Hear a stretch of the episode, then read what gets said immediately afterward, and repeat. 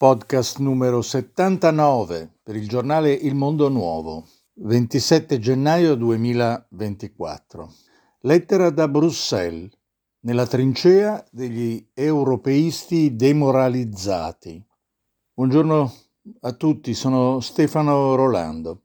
Uh, avrei forse dato un altro titolo, uh, che però alla fine uso come un occhiellino di questo nostro podcast, che è i rischi e le opportunità dentro una parola ambigua. Dipende. Ecco, la dico ora e ci arriverò alla fine a questo dipende. Eh, mancano poco più di quattro mesi alle, alle elezioni europee. Ma vista dai Paesi membri, quindi anche da noi in Italia, L'Europa, come, come sempre è stato, c'entra poco con la campagna elettorale, si parla, si parlerà d'altro, si finirà sulle facce dei candidati, questo è meglio, questo è peggio. Ma vista dal quartier generale europeo, una gigantesca parete ti accoglie all'aeroporto di Zaventem per ricordarti di andare a votare, l'Europa dà lavoro a tanti, è eh, nel cuore della città, interessa a tutti che funzioni e poi qui ci sono ancora, diciamo, vecchi, alcuni meno vecchi, europeisti, con l'età d'oro del sogno europeo parte della loro vita, che non si sono ancora arresi, anche se un po', un po' sono demoralizzati. Io sono a Bruxelles per un negoziato umanitario presso la struttura delle relazioni internazionali dell'Unione Europea e a slalom con il mio impegno vedo amici, amici di lunga data che si sono molto dedicati alla causa europea, per sondare un po' gli umori interni, diciamo, circa il significato e le conseguenze di queste elezioni. Sono alloggiato in un quartiere no, non propriamente periferico, dalle parti della Gare du, della Gare du Midi, ma certamente periferico al quartiere delle istituzioni comunitarie. E vista da qui, eh, Bruxelles è una città urbanisticamente parte della trasformazione europea, con un elegante centro storico, poi socialmente ibridata, un po' anche delabré, con evidenti tracce disuguali. Non è dunque il trionfo dell'Unione, dell'Unione Europea che corrisponde alle sue strutture, diciamo, moderne e abbastanza faraoniche. Qui il grande resto della città è a piani bassi, non pochi negozi li ho visti chiusi, alla mattina mi è capitato anche di uscire presto, radi avventori al mattino, nei bar eh, operai, infreddolite passanti un di, per un po' di spesa e persino fuori dalle grandi arterie, naturalmente, traffico un po' occasionale. Detta così, mi pare, in breve anche, la scenografia giusta per comprendere e narrare il dualismo dell'Europa, che ha la sua narrazione nell'immaginario piano alto del continente, no? Vi ricordate la Milano vicina all'Europa di Lucio Dalla che tendeva a questa condizione migliore che si poteva immaginare.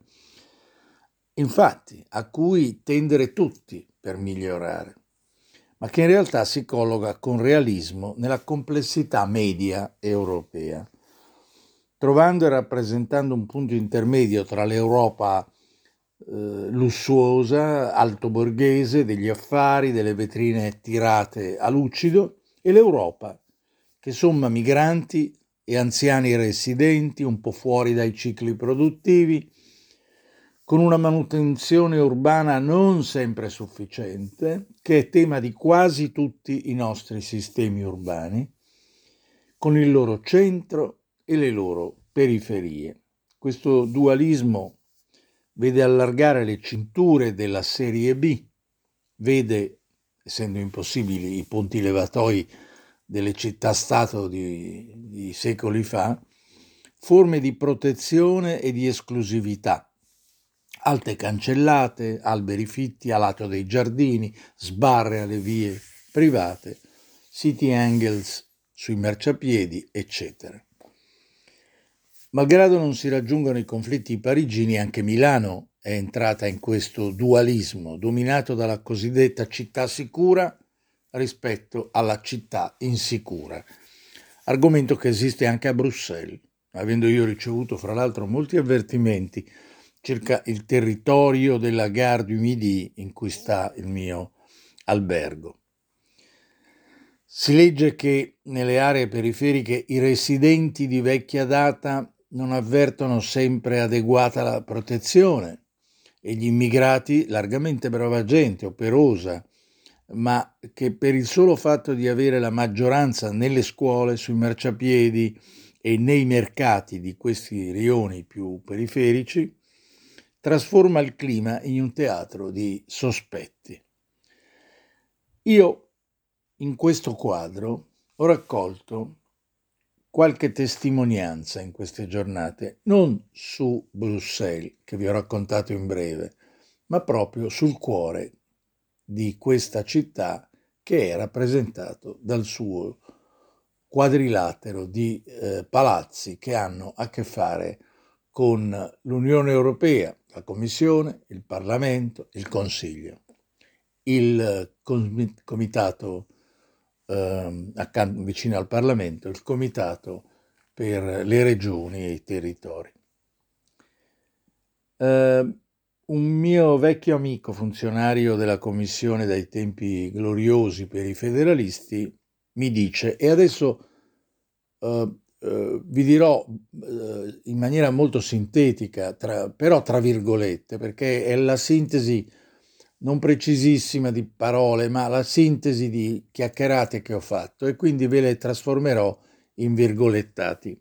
Questo mio amico mi dice, se la vedi da qui, l'Unione, l'Unione Europea, cioè standoci dentro, temo che sia definitivamente svanita l'interpretazione della cultura delle aree intermedie quindi della garanzia della tenuta del welfare europe- europeo, diciamo del profilo socialdemocratico che to- to- eh, taglia un po' via un po' l'alto, un po' il basso della scala sociale e rafforza il ceto medio. Un po' è diminuito il ceto medio e un po' è evaporato il ceto politico che lo rappresentava, un po' l'orgoglio di rappresentare una forza contro le disuguaglianze, ha lasciato il passo alla rappresentazione delle disuguaglianze. Ecco, chiuse le virgolette, in un certo senso questa trasformazione va proiettandosi anche sulla trasformazione civile della mission degli stessi operatori delle istituzioni europee. Il mio amico continua così, virgolette, una volta eravamo più motivati socialmente, in senso alto, politicamente anche. Ora vedo tutti chiusi sulla carriera, ma anche tutti con una mission, diciamo, tecnica, senza molte passioni e se vogliamo forse anche senza molte illusioni. Troppa stagnazione negli ultimi 15-20 anni, chiuse le virgolette. È chiaro che l'altro dualismo, quello politico, interpretato dai due schieramenti dei Paesi membri, gli europeisti e gli euroscettici, ha preso veramente un suo prolungato protagonismo. Me lo spiega meglio un altro di questi funzionari cresciuti qui, eh, ma eh, nelle maglie però del Consiglio Euro- eh, dell'Unione Euro- Europea, dove cioè comandano come azionisti dell'Europa gli Stati membri, gli Stati nazione.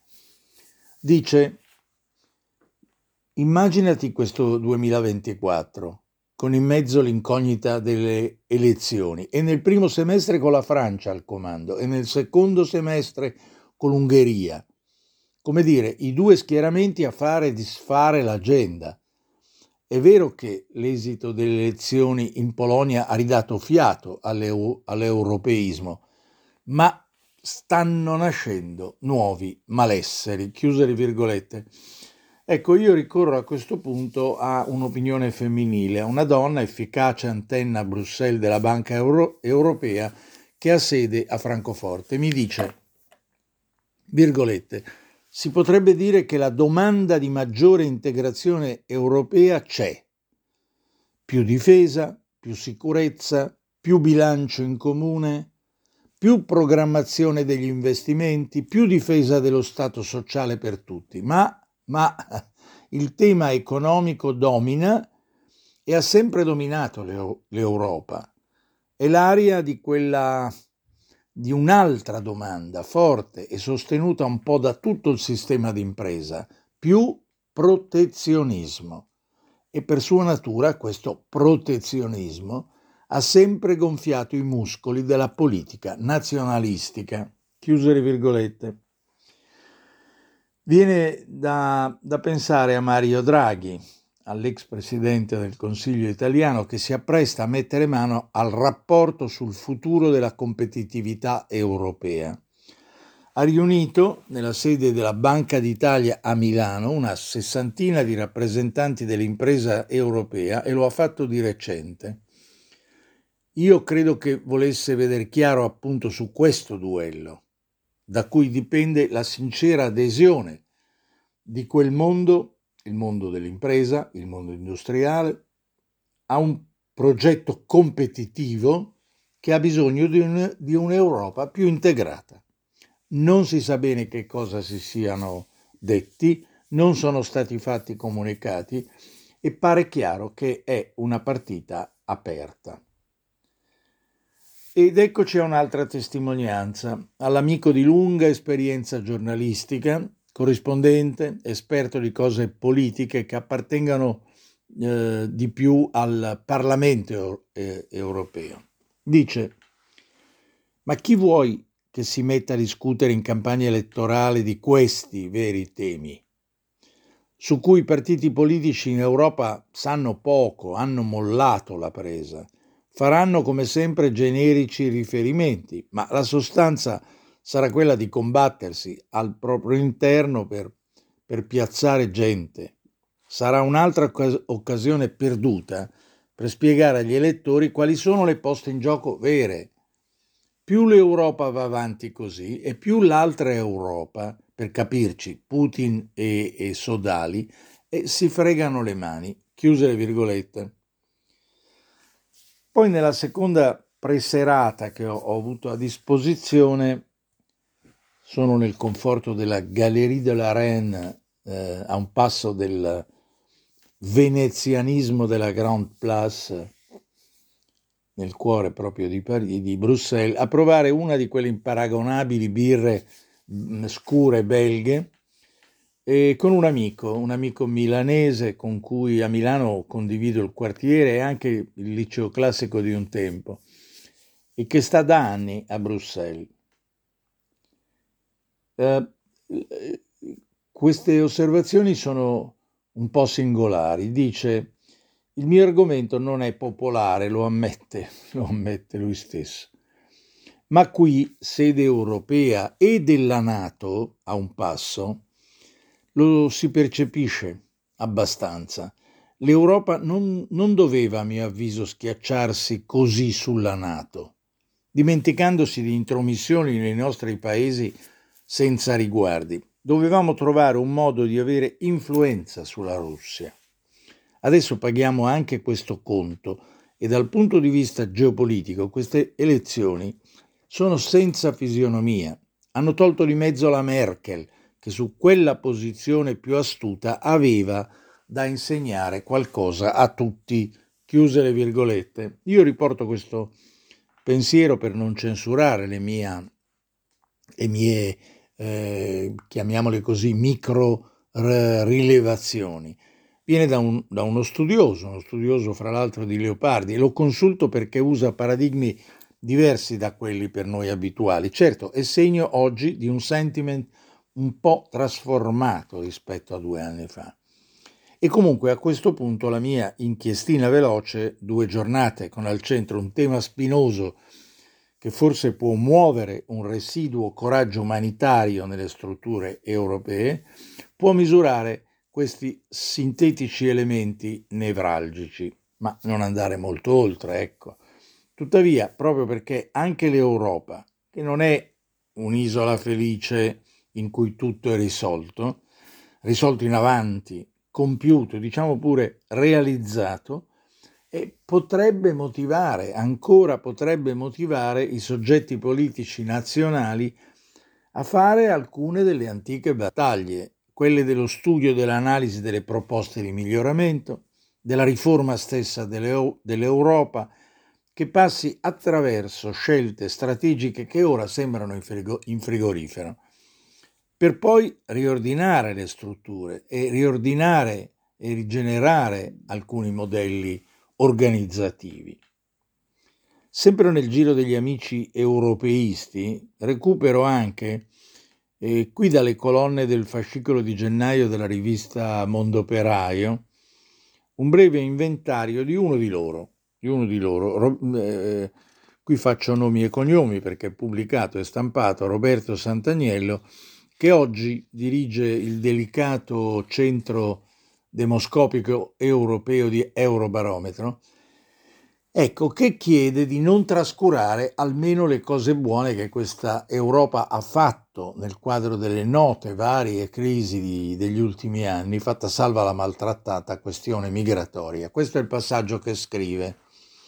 Virgolette, di fronte a queste emergenze, l'Unione Europea ha dato prova di capacità di risposta, prendendo decisioni per contrastare la pandemia, per conseguire l'obiettivo della neutralità climatica, per costruire una società digitale e infine per essere al fianco dell'Ucraina nel difendere la sua indipendenza di fronte all'aggressione russa. La più importante di queste decisioni è stata senza dubbio la creazione di un debito pubblico europeo necessario a finanziare i piani per la ripresa, cioè i recovery, recovery plan, per superare gli effetti economici della pandemia. Alcune di queste risposte devono essere tuttavia rafforzate, altre sono evidentemente del tutto, del tutto insufficienti, come nel caso del patto per la migrazione dove l'accordo fra il Consiglio e il Parlamento europeo per riformare il regolamento di Dublino è ancora lontano dall'essere raggiunto e allo stato attuale non va al di là della sola sicurezza interna che di fatto ignora la, la dimensione dell'accoglienza. Chiuse le virgolette, poche righe, un bilancio di alcuni anni di pro e contro.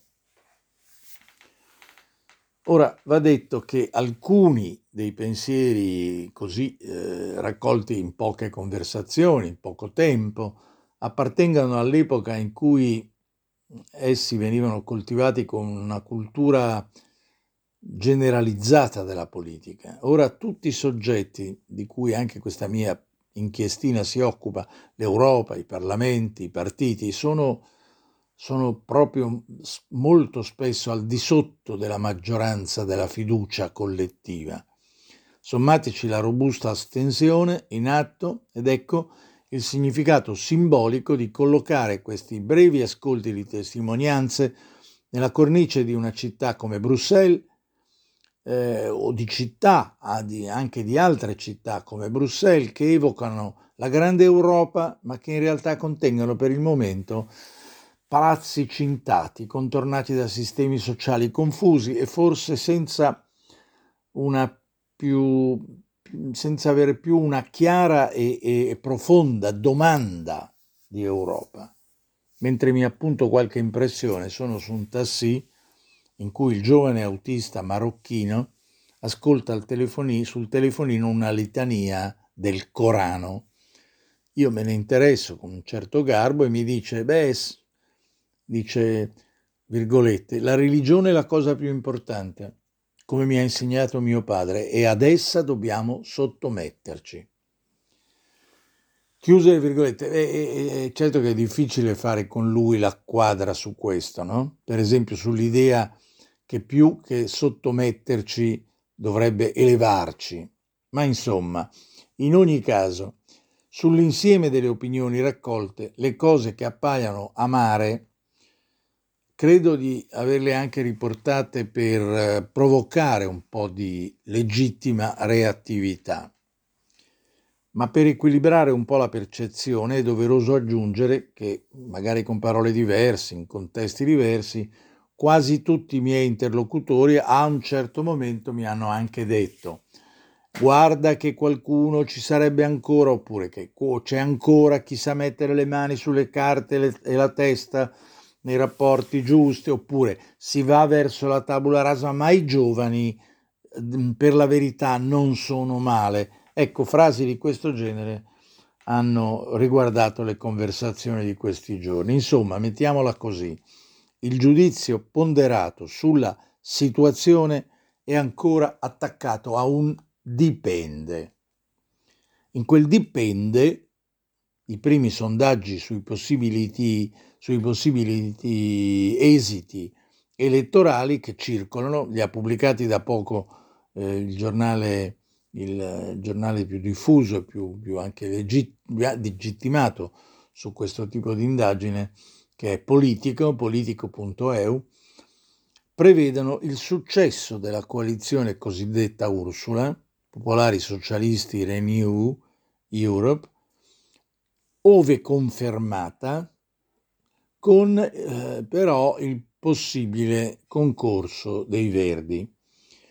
Per concludere e per dar senso a questo dipende, ecco, mi aiuta eh, la memoria di un, di un, altro amico, un grande amico e un grande euro, europeista con la vita dedicata all'Europa che fu Bino Olivi, che ci ha lasciati nel 2011, per quasi vent'anni a capo della comunicazione della Commissione europea, che aveva una massima proprio per i tempi bui e diceva Ricordatevi che tutti gli scatti in avanti, non pochi, fatti dalle, dall'Europa, sono avvenuti sempre nei momenti in cui stava per toccare il fondo. E su questo ringrazio, ringrazio ora per l'ascolto, altri per, forse per la successiva lettura e do volentieri appuntamento alla prossima settimana. A risentirci.